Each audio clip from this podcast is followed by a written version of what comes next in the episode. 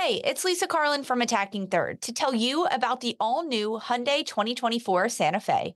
It's equipped with everything you need to break free from the dull work week and embark on an adventurous weekend. The Hyundai Santa Fe features available all wheel drive, standard third row seating, plus available dual wireless charging pads, ensuring that you can take on any adventure. It's ski season, and with the all new Hyundai 2024 Santa Fe, I can easily load the car with all my gear plus my friends in the third row and make it right to the base of the slopes with all wheel drive. Learn more about the all new Hyundai Santa Fe at HyundaiUSA.com. Call 562 314 4603 for complete details.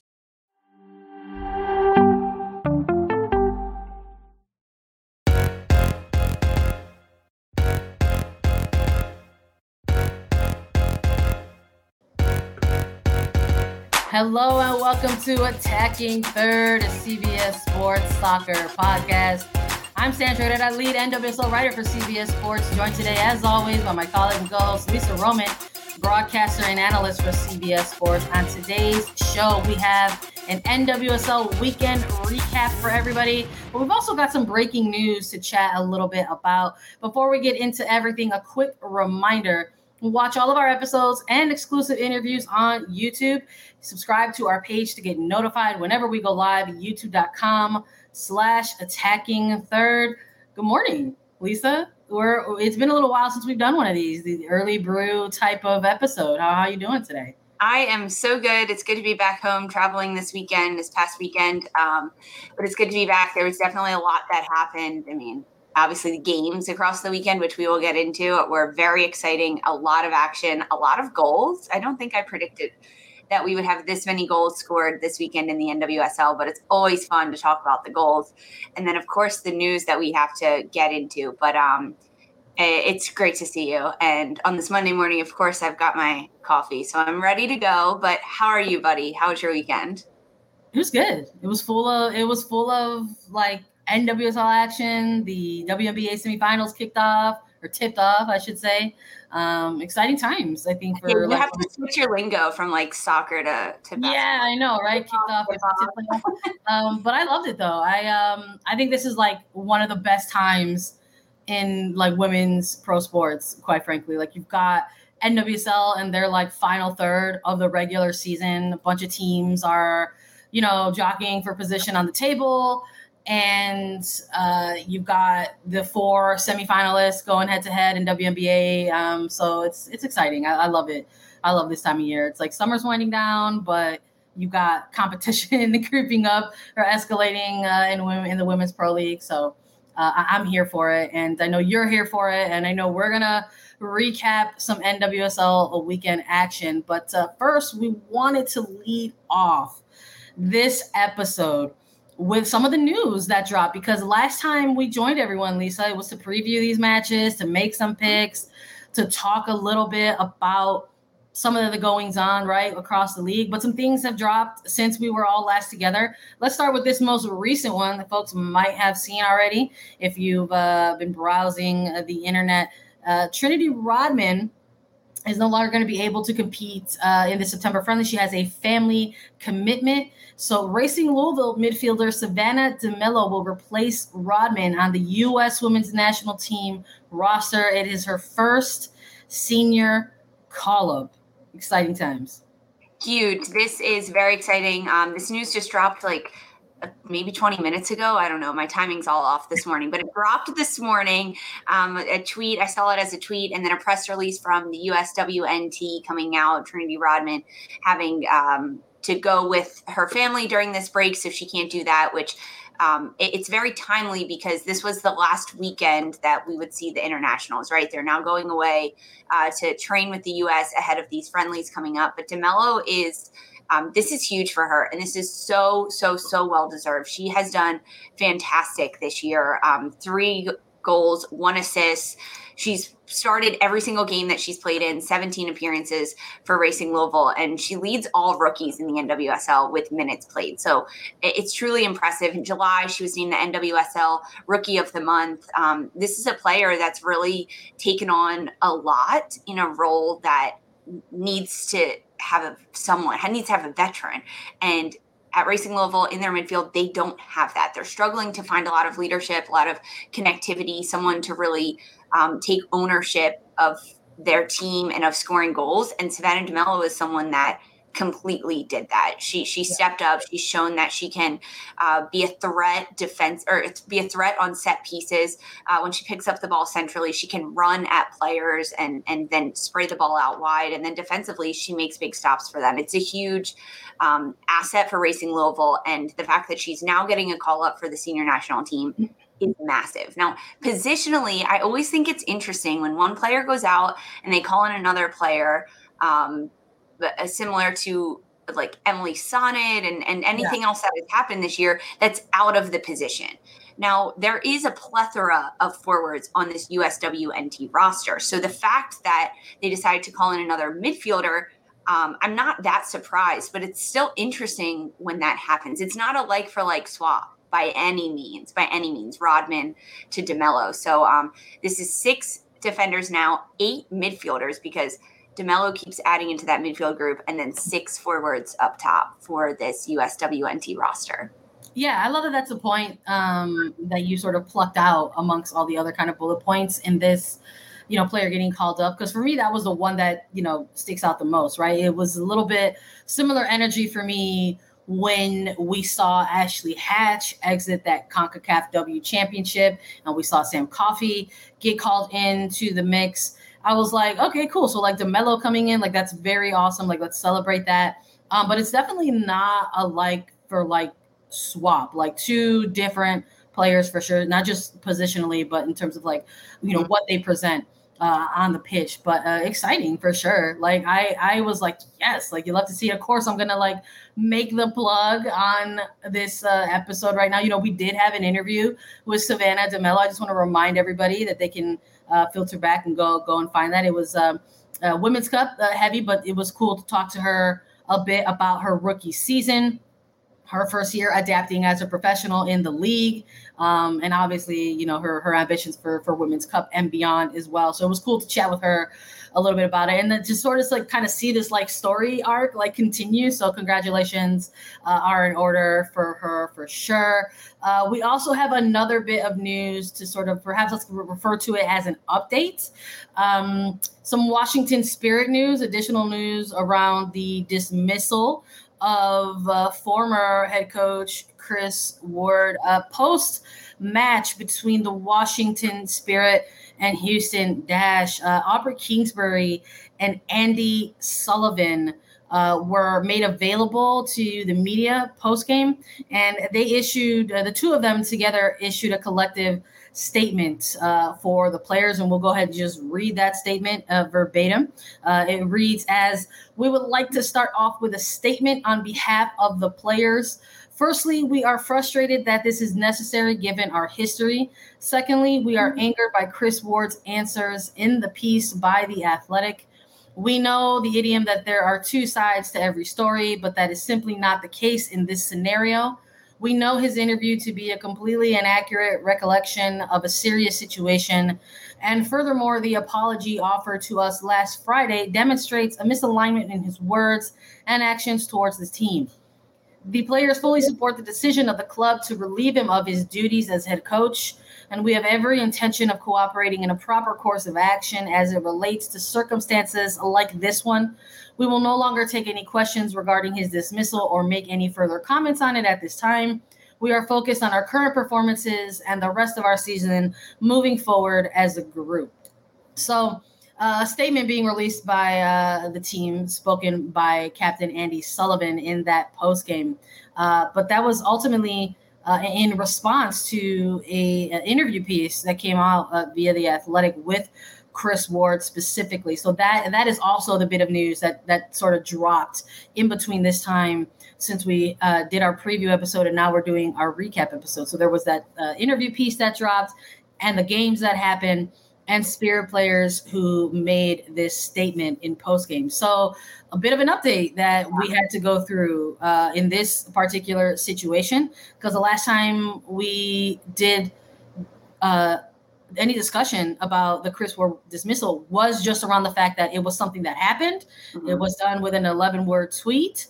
There wasn't a lot that was mentioned about it. I know folks were like, what does it mean? Like, there's always like the, the, the extra things that come on the tail end of those types of uh, breaking news everyone's like, what does it mean? Or where are the additional answers? And, you know, what's you know, more in depth in, in insight? And now that there's been some time that has passed, more stuff has come to light. So I know a lot of folks were, we, I know for you and I, especially Lisa, we were like, well, you want to try to follow the player's lead, quite frankly, on this. We, we hadn't seen uh, an open statement from the players union regarding this at, at this, at that point, when the news dropped, we hadn't seen a player statement from Spirit specifically and perhaps there wasn't um quite frankly perhaps there wasn't an intention for the, the, the players to release a statement it sort of looks like they felt propelled to make a statement based off of um, you know the new information that arose within that that interview so um, yeah so yeah. i think it's important to touch on that because we haven't talked about it yet so yeah. the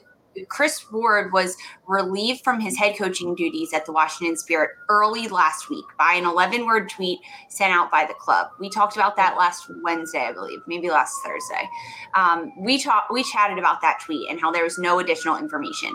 Then the Athletic went and did um, ex- essentially an exclusive interview with Chris Ward, asking him about the situation, asking him to describe what happened what happened at training on Friday the 19th, which has been described up until that point as just a confrontation between Ward and a player. So they asked him, "Can you explain that to us?" So in this article, he explained that they were doing a drill on the on uh, the field at training and there was a bit of confusion. One of the players was confused about it and he had asked that player to go out for a sub so another player could come in. That player did not want to leave the pitch. They're competitive. They're a professional athlete. They wanted to understand. So he says quote there was some arguing about her going off or staying on the field. I asked her to leave again. And at the end of the day i'm getting upset and yelling at her to get off the field. It was probably the first time all year i've raised my voice to any of the players I certainly have a track record of yelling at referees, but it was, hey, we don't have time for this right now. You have to get off the field because we have to continue. He said if he could do it again, he would probably do it differently. But I think it's important to note that that was his statement, that really it was yeah. uh, him just asking a player to get off the field and then to have U.S. women's national team internationals, uh, Andi Sullivan, Aubrey Kingsbury, go immediately into their post-game presser after their match against Houston yeah. and say, before we take any questions, we have a statement. Basically, we disagree with his answer. They were angered by hmm. Ward's answers in that article. Um, yeah. and, and that, that this does not reflect their situation. So, really, really different polarizing statements coming from coach and players at this point about what happened at training. Now, there is video. Every training practice is recorded um, for the purpose of, of many different things, but I, I, believe that the NWSL and the NWSL Players Association has that video, and that's like the evidence that they're going off of, right? I mean, that's it's honestly best case scenario. It becomes a, a little bit of he said, she said at this point because he said, head coach Chris Ward first, that it really wasn't that much. He's just telling the player to get off the pitch so they can continue the drill. And then the players coming out and saying, um, that is not at all what happened. Um, this was a completely different situation. So it, it's, it, this is a lot that is happening. I mean, it's not, like, quite frankly, like after the interview piece, after the statement from the players, I mean, it, uh, it sounds like there probably will be an investigation. I, I haven't read anything or seen anything that that's going to be, you know, the official next steps in, in this. But I think if you've got a coach who's trying to get his side out there and players who are propelled to make a statement in light of that, that for me, for Sandra, that reads as if like there will eventually be some sort of yeah. um, further investigation around it. It was a it was a lengthy interview. Um, that's just a snippet of it. Uh, please continue your support of women's soccer journalism and subscribe to the Athletic if you want to read the remainder of uh, the interview. And uh, yeah, I just I just sort of like again like ha- like starting off your post match. Uh, you know, um, press conference with a, a statement. Um, I think is very, very calculated and, and very targeted, very smart, quite frankly, uh, by by the players So um, I mean, there's no argument that Andi Sullivan is incredibly intelligent, um, independent, uh, articulate player and person. So the fact that that statement came out from her, I I don't I don't know. There's like a lot uh, happening at the time, but I'm not surprised, right? If if the players are angered and they have a moment to make a statement verbally, not a screenshot of of words that they've typed up to put out um, from the NWSLPA, but verbally from a player sitting in front of a microphone in a post game presser, um, I think that was the way to do it. Get get your word out there and then say that's the end of it. We're not discussing this. Um, let's talk about the game. Yeah, so we'll. Uh, I'm. I, I feel like this probably isn't the end of this situation. Unfortunately, we will probably, you and I will probably come back on here and, and have another update to to talk about, and sort of um, walk through to with together, and uh, we'll, we'll we'll see we'll see what happens uh, in, in the meantime. Um, but that's it for for the for the current updates of that Washington Spirit Chris Ward dismissal for now. Congratulations once again to Savannah DeMelo. Uh, free agency also kicked off uh, last week, just to let everybody know. Uh, the first year going into effect for uh, with the uh, CBA amongst players, players who have had six years of service uh, can now start negotiating free their free agency uh, amongst various clubs or their respective current respective clubs. There is a little bit of a hiccup, of course, in there. Nothing that's ever the first of something ever goes off without a hiccup. Um, there is some discrepancy in terms of the official list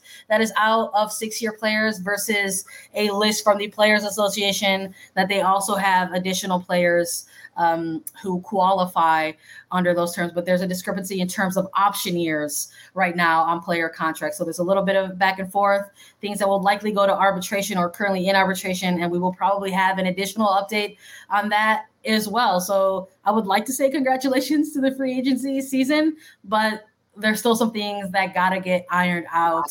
Uh, of course, there's a little a little bit of, of loophole happening, like just a confusion in what uh, the CBA actually says, because those players whose contracts end this year should be able to start negotiations as a free agent um, as of Friday. However, if there's an option, the team doesn't need to let the player know of that option until November.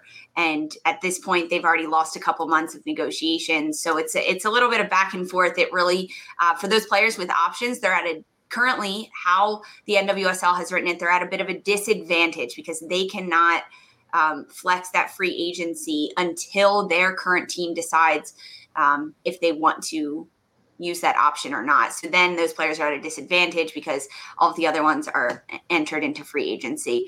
This will be ironed out. It's just a matter of time. We'll let everyone know as soon as it does happen. Yep. We'll be back after a quick break. We've got NWSL action to recap. We got to go through our picks and let everybody know if we were right or if we were wrong. But we'll do that after a quick break. This episode is brought to you by Progressive Insurance. Whether you love true crime or comedy, celebrity interviews or news, you call the shots on what's in your podcast queue. And guess what? Now you can call them on your auto insurance too with the Name Your Price tool from Progressive. It works just the way it sounds you tell Progressive how much you want to pay for car insurance, and they'll show you coverage options that fit your budget. Get your quote today at progressive.com to join the over 28 million drivers who trust Progressive. Progressive Casualty Insurance Company and Affiliates. Price and coverage match limited by state law. Robert Half research indicates 9 out of 10 hiring managers are having difficulty hiring. If you have open roles, chances are you're feeling this too. That's why you need Robert Half. Our specialized recruiting professionals engage with our proprietary AI to connect businesses of all sizes with highly skilled talent in finance and accounting, technology, marketing and creative, legal, and administrative and customer support. At Robert Half, we know talent. Visit RobertHalf.com today. All right, let's chat NWSL weekend action. We're going to break down some of these games for you. Let's start with the big winners over the weekend. We're going to chat about teams who walked away with big wins, wins at least, you know, by two goals or more. Let's start with the biggest one, Lisa. We had Racing Louisville FC versus Chicago Red Stars. I love that we're going with this one first because you and I could not have been more wrong about this match. If memory serves me correct, you went with racing. I had this one pegged as a draw, and Chicago Red Stars said, "How about we put on a lopsided scoreline as well?" Coming off of a 4-0 loss against Chicago Red Stars, they go to Louisville and get a 4-0 win of their own. What do you, what were some of your takes from this match? I mean, Mallory Pugh, welcome back. welcome back, Mallory Pugh. She was dealing with a bit of an injury over the last several weeks, a little bit of knee inflammation. Um, head coach Chris Petrucelli saying before the game that he was giving her some rest. She was mentally super sharp, ready to get back into this game. And I mean, the opening three minutes of this match, she gets on the board, opens up the scoring for Chicago, um, and then on set pieces, Pugh is their go to set piece taker. So she also notches two assists in this match on set pieces, um, two different areas of the field, one from the far right side, one from the near left side. Uh, she ends up getting uh, two assists on goals that Yuki Nagasato scores, who another player that really has not had a lot of production, especially with the Chicago side this year, um, really struggled. I mean, that's something that Chicago has struggled with getting on the board and scoring a lot of goals. Defensively, they've had a lot of injuries, they've gone through a lot, but they've still been really sound defensively because Alyssa Naeher in goal has come up with huge saves and, and really kept her team in a lot of matches, but it's been the offensive production that has something uh, that Chicago's really struggled with. But a brace from Pugh, a brace from Nagasato, two assists from Pugh. Um, they looked incredibly dangerous. They controlled a lot of the game. They had a lot of momentum. They were able to work around the spaces around Racing Louisville that was really impressive and fun to watch. And, and meanwhile, for Racing Louisville, they struggled in this match to, to keep possession, to slow down Chicago and what they were able to do. Um, Racing Louisville is dealing with a bit of uh, rotation in their formation that they're trying to play. They're trying to add a little bit more support and stability in the midfield. So it's not just two rookies in Jaelin Howell and Savannah DeMelo, but adding in Shuang Wang into that midfield to give a little bit more depth and personality. Uh, but against a very experienced Chicago side, it, it it wasn't practiced enough from Racing Louisville. So Chicago steamrolled Racing Louisville. I'm gonna say it. I, um, yeah, it was. It's like it was a little bit of a flip of the script for me because we've seen we've seen racing do really well on on on set piece opportunities, whether they're you know stop at your play, free kick kind of plays or corner kicks, right? And we saw Chicago build on their set piece play as well. It's it's it's it's a method of, of which they've been scoring goals this season. It was good to be able to see them be able to continue that, you know, this late into the season for them. Um, but I'm with you. I, I, think it was the Mal Pugh show, hundred percent in this match. Literally from from the beginning, um, the Red Stars getting on the scoreboard in this one right in in the third minute. And I, I think what I really loved about this was it was this kind of link up between um, uh, Bianca St. Georges and Mallory Pugh. Uh, this sort of I wouldn't say actual like duo pairing because she's in the wing back wing back position and you've got Pugh, who's kind of constantly running everywhere. But these two particular players for the Red Stars have had some pretty some early season chemistry and maybe perhaps it got a little shifted as both of these players um, are are personnel for the U.S. Women's National Team and the Canadian National Team. So sometimes when you have like a, a disruption in, in the club play, sometimes you got to like work your way back into it. So the sort of seeing these two be able to link up pretty early in this game, I think, um, you know, kind of bodes well. I think for the for the Red Stars moving forward. Now, they these two players are called in to, to U.S. camps and Canada camps outside of this game, uh, so we'll see if that's going to be a little bit of a disruption between these two as they just got back this month. But it was nice to see that the two of them get still sort of uh, a link up a bit, and and Pugh just getting another goal, getting another couple assists. I mean, two goals, two assists, that's a massive game to go off on to, to senior camps. You know, it, it, that's huge. Um, but yeah, love love this game for a player like Yuki Nagasato. I think she's a player who made her return to Chicago, a team that she's had been with in the uh, since her arrival to the NWSL, and then briefly st- spent that one season in Louisville, but is back now and is another player who has tried to get kind of, I think, integrated back into this system because while she's back with the Red Stars, it's a new system for her uh, that she hadn't necessarily played in with the Red Stars prior. And I still think that the, the Chicago team was kind of figuring out like how to best utilize wow. her, frankly. So to see her be able to to get on the scoreboard as well, I think was very, very, very big. I think maybe lifts off something uh, for for her as a player.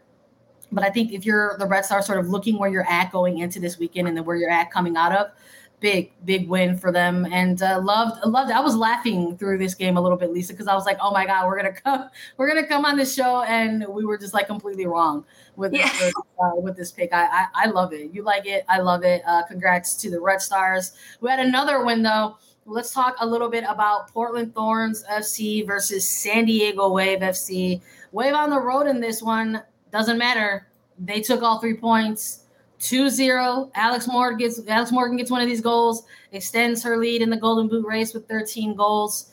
Let's talk about it a little bit.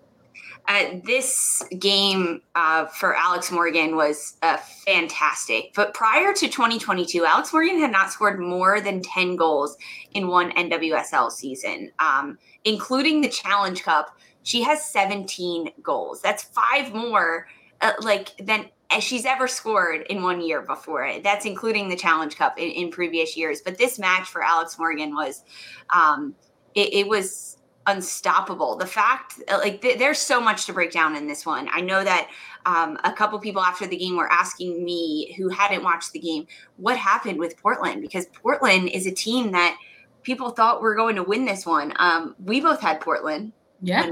match. Uh, we, we thought after the midweek action, a uh, bit of a spanking from North Carolina to, to Portland, that Portland was going to be fired up, ready to go. And they were. I, th- I like. I think Portland played an okay match. They they did. They controlled a lot of possession in this one, um, but they they had breakdowns that didn't really work. They on the clearance that the initial goal from Kristen McNabb comes off of a bad misclearance from Portland Thorns. They can't get the ball out, and it ends up um, still being alive for San Diego. And Alex Morgan lays it off. She ends up getting the assist on this one for the opening goal from McNabb, and then Morgan notches one of her own before the second half or before the halftime, and then San Diego locked in defensively, and Portland could not break down 11 defenders of San Diego. That that's what it was. Alex Morgan was the highest player for them and she dropped back. She became it wasn't really a low block because as soon as San Diego got the ball, they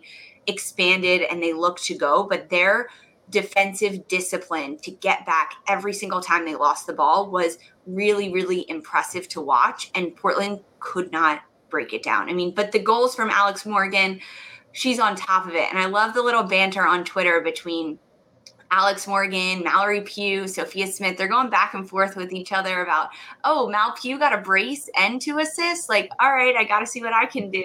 like, I love that banter back and forth between those two. Um, eh, the the top front runners of goal scorers, and Alex Morgan, she cements herself at the top again.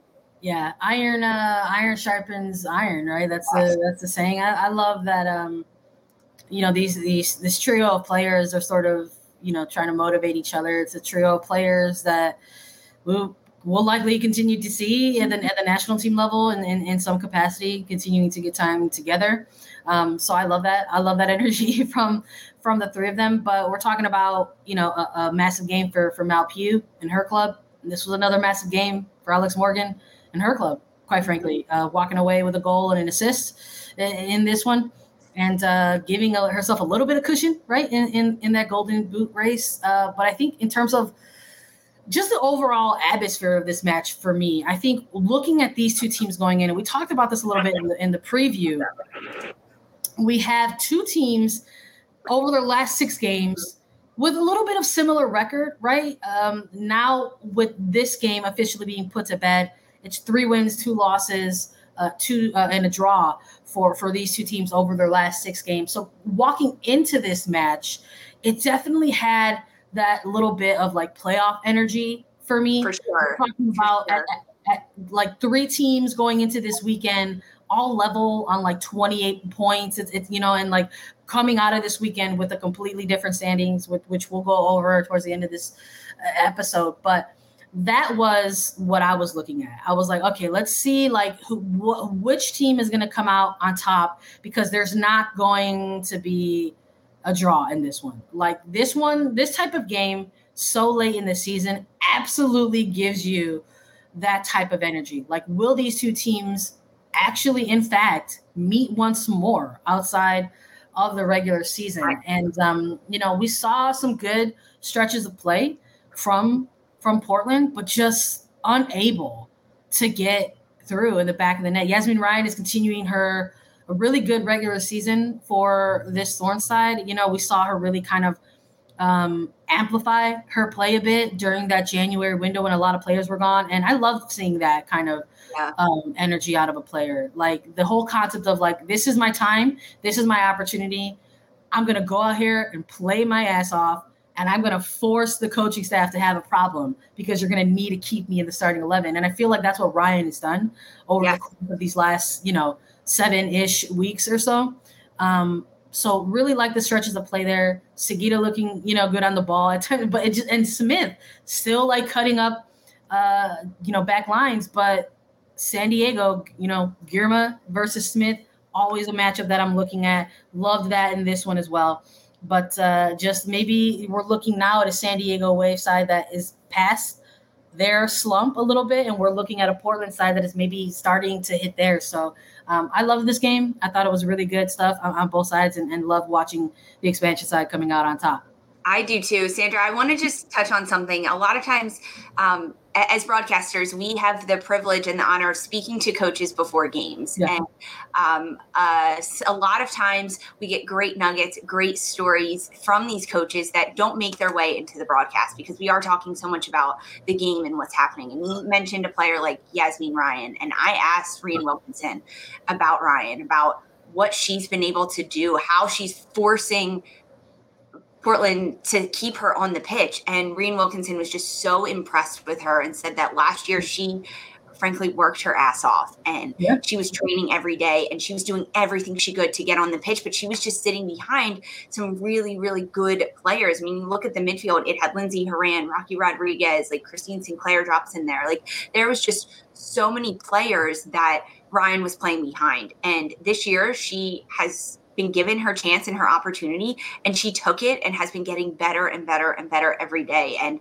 the portland thorns organization recognizes that from ryan and so yes her play is keeping her on the pitch but they know that she has worked so hard off the pitch in the offseason last year when she wasn't getting consistent minutes at all to prove herself. So it's little moments like that that I just love to see a young player thriving. And Ryan is completely thriving for Portland right now. Yeah, for sure. So so I I think um, this was a bit of a playoff preview, I think, for, for us. I love that uh, these two got to go head to head so late in, in the regular season and so close in the standings, quite frankly, um, against each other. And um, of course, we're, we're all about the plug here, right? At A3, Alex Morgan walking away with a goal and the assist. Uh, I sat down with the striker fairly recently and we chatted about a bunch of things. Uh, we talked about uh, the, the move, the recent move to Snapdragon Stadium. They're going from Torero to Snap to Snapdragon. We talked about, uh, you know, playing for for an expansion side and and maybe the challenges uh, in doing that for a third time if you're somebody like Alex Morgan. Uh, and we talked about all other kinds of cool things like participating um, in different theme nights with uh, with the wave, and we talked about like the recent Hispanic Heritage Night. We talked about mariachi music. That was a lot of fun, and you can catch it on CBSSports.com. You can find that interview. It's live right now. Let's move on though, Lisa. We still got some games to talk about. Let's talk about one more big winner in this one. It's another West Coast side taking the win. Angel City FC going to the East Coast, facing New Jersey, New York, Gotham FC. They walk away the winners in this one, three to one. Angel City hitting their stride maybe a little bit at the right time. What do you think? So we both had Angel City to win this one. Uh, so winner, winner, chicken dinner on our behalf. Um, it, I was not expecting this many goals in this game. The way I do my notes during games, I like mark out a piece of paper and I have my goals and whatever. And and sometimes I leave a lot of space for all the goals that are going to happen so I can keep track of them. I didn't leave that much space for this match. I did not think there was going to be a lot of goals. I had to get a new piece of paper in the middle of this game as I was calling it because goals, goals, goals, three to one. Um, it starts off really early in this match, uh, but before any of this happened, we have to talk about the no goal that happened. We have to talk about it because in the opening uh, 15 minutes of the match, I think it was the 12th minute or so, there was an opportunity for Gotham to get a goal, and it, it it was a goal. I'm gonna say it was a goal. Sandra, I want to know your thoughts on this. I was on the call. I gave my thoughts. What are your thoughts on this? Ifeoma Onumonu, no goal.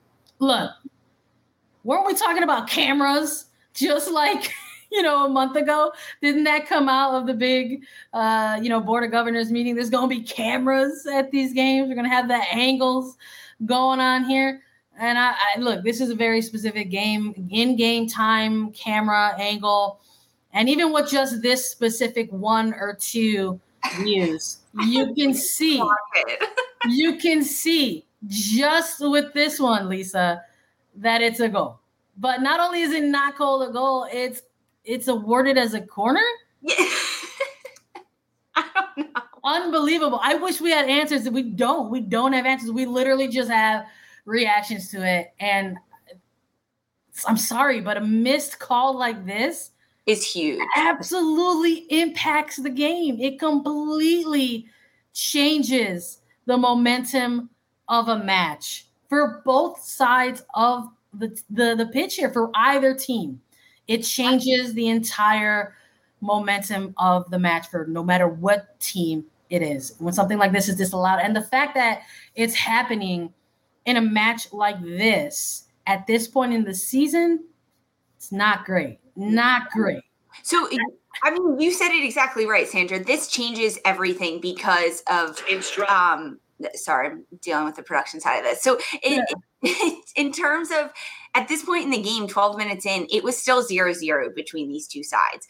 And because this happens, uh, whatever, they miss the goal. Like it, sometimes that happens. There's no VAR, but why it's called a corner kick, I have absolutely no idea. It should have just been Didi Haračić's ball as a goalkeeper, considering she saved it, even though it went in. Um, but because that doesn't happen, and at this point it is at tied game at 0 0. Angel City then responds. That was in the 12th minute. In the 16th minute, Savannah McCaskill gets on the board first. I don't think that happens. I don't think Savannah DeMelo gets as fired up as she did, as nervous right when when your team almost gets scored upon you then have this fired up momentum to then take things on yourself. And that's exactly what McCaskill does. She takes this ball herself, she gets in the box, she nutmegs Zerboni, fantastic nutmeg, and then finds the back of the net. That goal does not happen if the Gotham goal is called a goal or even a, a freak, a, like whatever else it's called besides that Angel City does not score that next goal. So it changed completely everything for this. It changed the way Gotham was playing. Gotham had great opportunities. They had 22 shots, five on target. They were creating opportunities, sending crosses in the box, but Angel City ends up capitalizing on this one. They get the goal in the 16th minute, they get another one in the 25th minute, and then a third one, a shot in the 35th minute from Emslie, um, which probably should have been saved by Michelle Betos. It, it was miss um, opportunity from her to save that one. But going into the halftime 3 0 for Gotham is really rough when it could have potentially been 1 0, maybe 1 2 uh, at that point.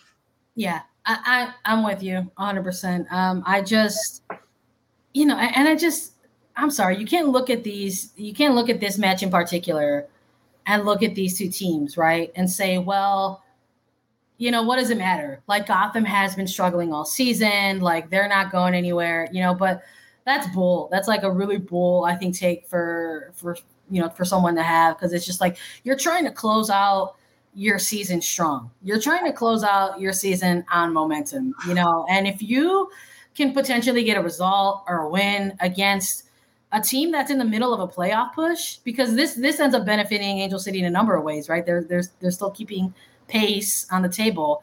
Um, you know, I think that that that totally is like a big. It, it, just is like another downer on top of the other list of downers that that Gotham has been being been going towards. And and you're looking at uh, an Angel City side, like I said, that is trying to keep pace in this playoff table. And they, you know, they entered into this weekend a point behind a potential six uh, place uh, standing in the upper half of the table, and they're still in that position because you know they end up walking away uh, with the win in this one. But on the Angel City side of things, regardless of this moment, right? I think this is a team that is going to continue to cause trouble, you know, for other teams in, in, their way, quite frankly, as the season continues to kind of close out. I thought this was a game that was tailor made for a player like Simone Charley. I thought there were moments where we saw this Gotham FC side. They're trying some things, right? They've got their interim and in, Hue Menzies, and this coaching staff is perhaps trying to just get different looks, get opportunities for more players out on the pitch. We've got to see the start with uh, Taylor Smith for Gotham in in this one, and and I'm just like curious to sort of see like some of these in-game adjustments that we were seeing from Gotham is just to sort of get more looks mm-hmm. at players on the roster, quite frankly. And then you, but in doing that, maybe you're opening some space on the pitch in areas where you didn't anticipate, and you see a player like Charley going out there and yes. absolutely taking advantage of these uh of these pockets and of these areas, right? So um, I think even even with that early moment, even with that that that sort of that that blatant kind of miscall, um, you see a team like Angel City kind of go in and take care of business, and I think that's just uh, the continuation of uh, the momentum that they that this team have had for the yeah. last few weeks, kind of you know really trying to chase uh, you know a playoff position uh, themselves. You know, so they're undefeated in their last four games. It's it's a little bit of a win draw win draw win kind of kind of situation. Uh, but but they're hanging in there. They're absolutely hanging in there. Uh, we've got some more games uh, to get through. Uh, we wanted to chat a little bit about the big winners first, uh, but let's talk about the games that were maybe a little bit more narrow in, in in this one. Games that perhaps we thought were going one way, but ended up playing out another way. Let's start with Orlando Pride versus OL Reign. Lisa, listen, this one ended 2 1 in the rain, right? And we're going to talk about how OL Reign came out on top. But I'm sorry, the spider? you got to start with that first. Break it down. yes, I did not realize that this was going to be a moment that everyone was still talking about on Monday morning. People in our chat were like, "What's happening with the spider?" Uh, yes, we are calling this game, and I was in the booth with Mike Watts. It was a great call. He's such a fantastic commentator. Um, and before you know it, there's well, I, I was watching a spider crawl along the wall on the booth, very coming near me, and I was I had an eye on it, had my eye on the spider while still watching the game, of course. And as it got a little too close to me, I just turned off my headset. You can we can mute ourselves and and talk to each other or call for whatever we need to do. So I muted myself and I stood up from my desk and I grabbed one of my pieces of paper and I just crushed it against the wall. And as I'm crushing it, I look over and Mike Watts is watching me and he's like, "What the heck is happening?" So he says was that a spider? So I quickly have to like unmute myself and then defend myself on a broadcast when I'm just trying to protect myself from a spider. I will say it was very, very small. Otherwise, I probably would not have killed it, or I would have like taken off my shoe and smacked it. It would have been much more than just pressing a piece of paper over oh it. Uh, but yes, there was a spider in the booth. Don't worry, I handled it, everyone. If it was bigger than um, I don't know, maybe a speck of dirt, I wouldn't have handled it, but I'm telling you, it was very, very tiny. Uh, yeah, spiders don't like the rain. They come inside for that one, but handled wow. it, no worries. But besides the spider, it was a fantastic game on the pitch. Right. Moving on. happy to happy to explain that one for everyone that was just like what is happening there's a Look, spider I'm not, I'm not gonna lie to you buddy i was watching this game heard you on the call I I too had the same reaction. I was like, well, I can't wait to ask Lisa about this. And we went the entire weekend. I didn't bring it up to it all because I'm like, I'm gonna save. I want to save it for the show. But like, look, that's just a really good example of some of the things that the that the that you all deal with in the booth. You have to be multi. You have to be multitaskers, and sometimes you have to just uh, protect your set. And I oh appreciate. Oh multitasking is like such downplaying of that. We were watching like a million different things, a million different screens, talking to each other, producers in our ear, and then uh, bugs on the wall. So got yeah. to handle it. No worries. Well, I'm, I'm, glad that you had such bravery in that moment. Your re- your reaction wasn't like actually we we got to end the broadcast. We need to burn down this entire booth. Sorry. Goodbye. Love that for you. Uh, also love the win for for OL Reign. This one had a rain delay. Lisa talking about things that you have to adjust to or make uh, different multitasking things and sort of adapt to in real time. A little bit of a rain delay, kind of uh, ahead of kickoff for this one. So not something that maybe was like, hey, let's stop it in the middle of, of the game and then get back to it. It was in the build up to kickoff. So this one got, you know, got going maybe about a half hour later or so. We saw some cool things uh, inside the uh, inside the facilities. We saw the rain kind of channeling their inner Adele. That was very nice. Perhaps that was the X factor in this game. Although Orlando kept it interesting, I thought for a second maybe they were going to come out victorious, and that's part of us talking about these games in this segment about where we thought games were going and how we felt they were going to play out. Because Meggie Dougherty Howard converts, converts for Orlando Pride, and they go up early in this game. But Bethany Balcer and Megan Rapinoe put the game on ice, and Reign walk away with the win, two one. This was um, a very very fun game to call and to watch as a fan. If anyone that was watching it, OL Reign controlled a lot of this game, and Orlando.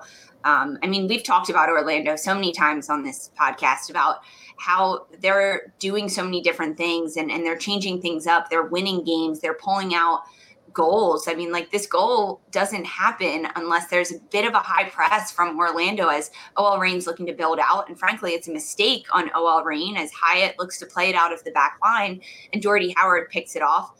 She ends up shooting it from distance and it gets deflected by Alana Cook that's sliding over to make the save like there obviously it's a coulda shoulda woulda situation and and sports there are so many of those situations and hindsight's always 2020 but perhaps if alana cook doesn't even make that slide tackle is it an easy save for Phallon Tullis Joyce? Does it go over the crossbar? Like there are so many options that happen because the shot, the way it was taken, was going towards frame from Dougherty Howard. But if it takes that deflection off Alana Cook, Tillis Joyce has no no way of saving it because it's a deflection.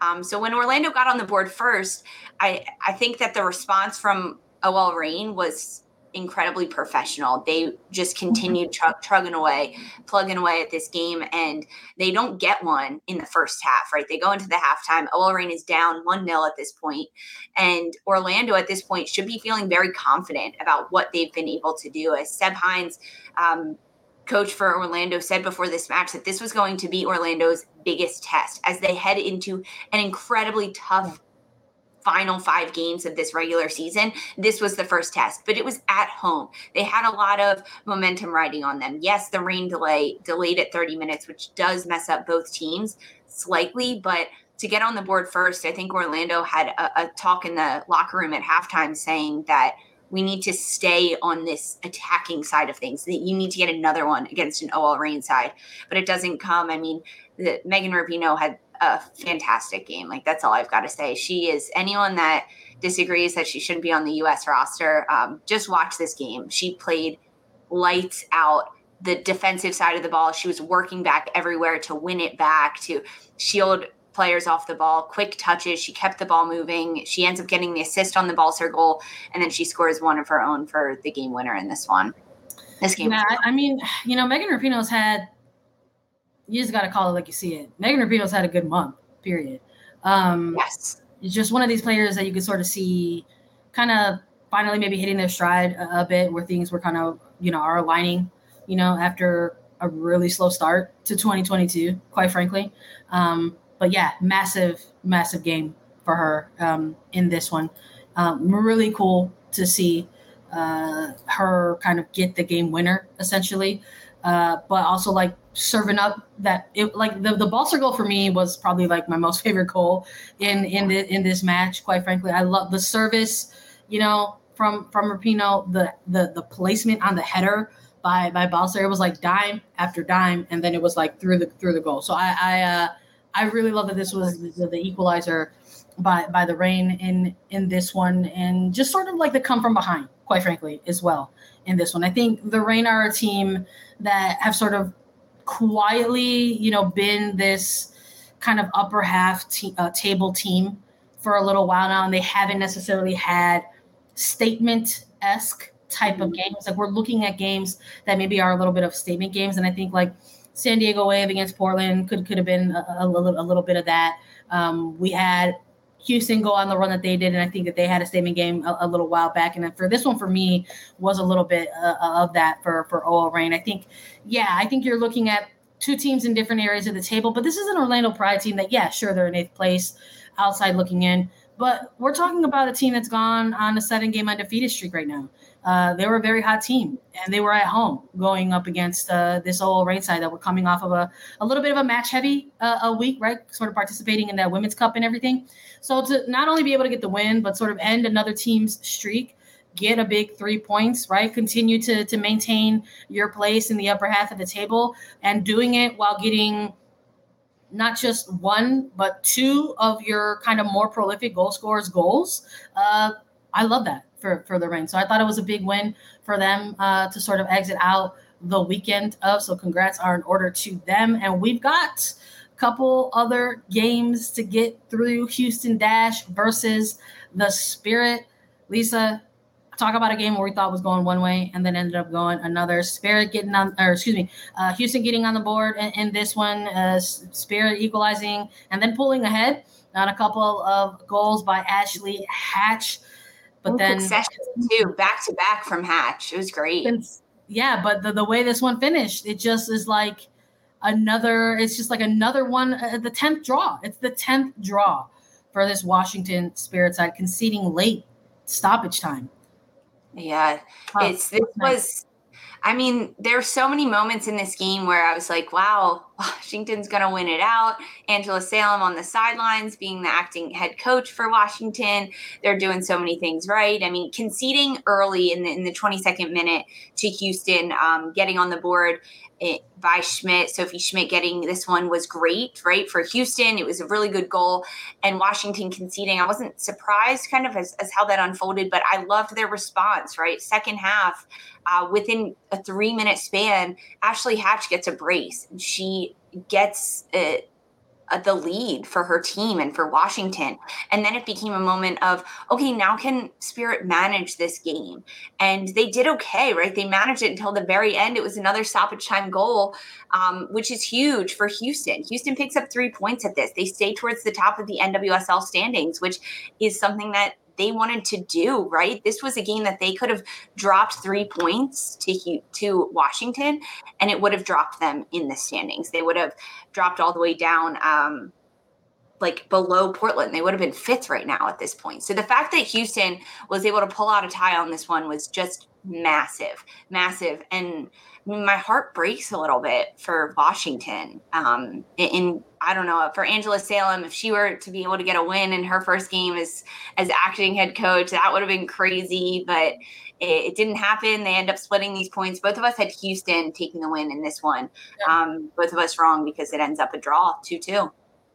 Yeah, I mean sometimes that's soccer, baby, right? I think that's what we we talk about sometimes. That they you can get a win, you can get a loss, but you can also get a draw, right? Uh, at least in the regular season. And I just, um, yeah, it was painful. It was painful, honestly, to watch that ending. I really, I really thought the Spirit were going to be able to to kind of pull some things off, but. Uh, yeah, uh, another another moment in which you know defensively they they're unable to sort of you know close out a game, and it leads to to their tenth their tenth draw in the regular season, winless since May first. Uh, tough one. I think I think if you're looking at a team like Gotham and saying, "Oh, what a really tough season for them," I think you also got to include the the spirit in, in, that conversation as well. Maybe maybe tough in a, in a different type of way, but uh, Houston Dash being able to go ahead and, and, and maintain their pace, quite frankly, you know, in, in the hunt for for for the Shield in, in the hunt for perhaps uh, first place still as well. Uh, they're they're they're keeping up uh, with with the rest of the Joneses in the top of the table. Let's uh, close out this final match of the weekend Kansas City Current versus North Carolina Courage. Listen, these two teams played to a wild 4 3 scoreline just a few weeks ago. And of course, we came on the preview, Lisa, and we were like, that's probably not going to happen again. And it didn't. But they said instead of seven goals, we'll give you five. Kansas City coming out as the winners in this one three to two victors over North Carolina Courage. I believe we both had Kansas City in this one, Lisa.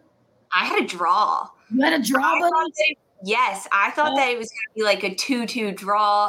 Um, I, I, you did have Kansas City though, so they extend their streak. It's insane, just insane. Lo LaBonta gets a second penalty kick in back to back games that she puts away. That was what opened the scoring in this one in the fifth minute.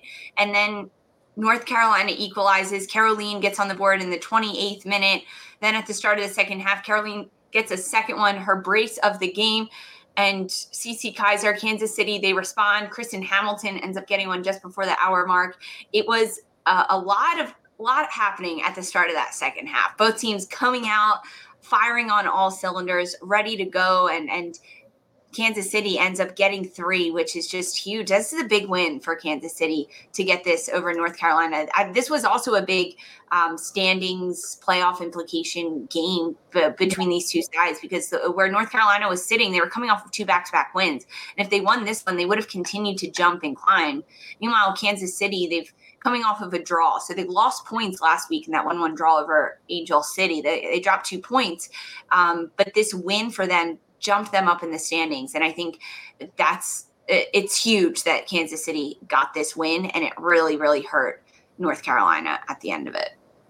Yeah, I think um, you know there's eyes on Carolina right now at, this moment. They're a team that has the most games remaining in their schedule. They they win on a couple uh, you know back to back results there big blowout win over Chicago, you know, coming off of that one. But we were a little curious, I know, in this one, if we were going to see um, Diana Ordonez, we saw that she was listed as questionable, you know, coming off with with that shoulder uh, injury. Uh, Naha saying that it was more uh, precautionary, if anything. So cool to, uh, to, to, be able to see her, uh, you know, still be able to get tagged with the start uh, in this one. But this was a game for, I guess, you know, uh, Kerolin to be able to shine a little bit. big for her to be able to get um, you know the brace for for this team because I feel like it's sort of been Ordonez mostly uh, the target um, in recent matches for Carolina. So really cool to sort of see her find the back of the net. But Kansas City, man, like continuing, like look, Kansas City Current, just keep on rolling, just yeah. rolling down the river. Quite frankly, I they're doing it. Cece Kizer is such a huge acquisition for this for this uh, Kansas City side. They she has changed everything for them. She adds such a big threat up top. It takes a little bit of pressure off of Kristen Hamilton to score all those goals, Elyse Bennett to score goals, and Kizer can step up, and she's frankly been doing it. It's so great to see. I mean, you just mentioned Kerolin three assists or three goals on the year, two assists for her. Um, getting that brace was really big as well. Yeah, no, absolutely. And I just like how uh, sort of week in, week out with this Kansas City team, like you can point at a at a player in a certain position and just sort of see the type of game and the impact that they're having, uh, you know, for uh, for Kansas City. Um, like I just thought this was another really good game for Loera. I think she's again, I said it when we started talking about this game, how Kansas City's kind of kind of, quietly had this like very successful uh, kind of rise, but I, I think in terms of so many rookies in the rookie landscape having really good seasons, somebody like Alex Loera has sort of also been quietly having a really good rookie season as well. Um, and uh, maybe not in the in the top or in the bright lights of, of perhaps people's rookie of the year candidates but um, you know i think that she's been she's been having a really really good season and i thought this was another game in which she kind of show uh, showcase some of her her, her skill set you know picking up uh, picking up that assist on that Cece Kizer goal. You know, so we're talking about a really good acquisition, um, you know, midseason acquisition for the current, but also like a really good draft pick. You know, both linking up for this particular goal. Um, love that, and I, and of course, like, hello, like all the goal celebrations, like every goal scorer had a different celebration.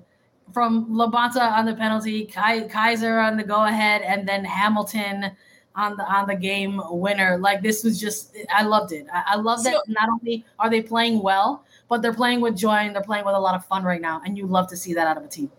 So I missed the first um, opening like 10 minutes of this match live. I did not get to watch it live. I was in the middle of a little bit of travel. Um, and I ended up seeing the LaBonta penalty kick on social media first. And usually yeah. I just watch the goal and then I move on or I do something else, especially if I know I'm about to just watch the game that's about to happen. And you see the goals that happen at the highlights at halftime, post game, whatever. But as I'm watching this on Attacking Third Twitter, I see the LaBonta school, and uh, I'm with Lori Lindsey, and we're watching this highlight, and all of a sudden, I'm like, wait, wait, we have to see the celebration. What does Lo do? What's the celebration now for Kansas City? It's become so much more. Um, they have personality on their team. I, I loved the guitar from Kristen Hamilton. She used her leg as a guitar, done a little windmill action. It was fantastic yeah. to see. I like to follow up on that. The celebration. It, it makes me it makes me excited to watch this game or watch this team in their next game. Like what what are they going to pull out next? You know, so hopefully uh, we'll get to see some more cool stuff from this Kansas City current side. That's it for the matches. Uh, before we close out, we want to let everybody know the standings. We've been doing them month to month, and we like to do a little comparison game as well. San Diego ended July in first place, and they faltered a little bit during wow. the month of August. But guess what? It doesn't matter because they're closing out August back in first place. So San Diego Wave in first place on the table. Houston uh, Dash uh, in excuse me, Houston Dash in second place with 29 points. So 31 for the Wave, 29 points for the Dash. Kansas City Current in third place with 29 points. Houston, uh, excuse me, Portland Thorns falling to fourth place with 28 points. OL Reign in fifth place with 27, and Chicago Red Stars closing out in sixth place with 26 points. Let's look at the bottom half of the table. Angel City still in seventh with 25 points. Orlando Pride in eighth place with 21 points. North Carolina Courage jumping up to ninth place with 16 points. Racing Louisville FC in 10th place with 14 points. Washington Spirit in 11th place with 13 points. And Gotham FC in 12th place with 12 points. We'll see how September shakes out. Stay tuned. We'll have more for you all. As always, thanks so much for listening to Attacking Third. We will be back with more for you midweek. Follow us on Twitter, Instagram, and TikTok at Attacking Third. Stay tuned for Sandra and Lisa Roman. This was Attacking Third. Of Sonic the Hedgehog, a new hero arrives. I am ready. Is there anyone stronger? No. Ha! Tougher? No. Funnier? I do not make jokes, I make warriors. Knuckles, now streaming only on Paramount Plus. Yes!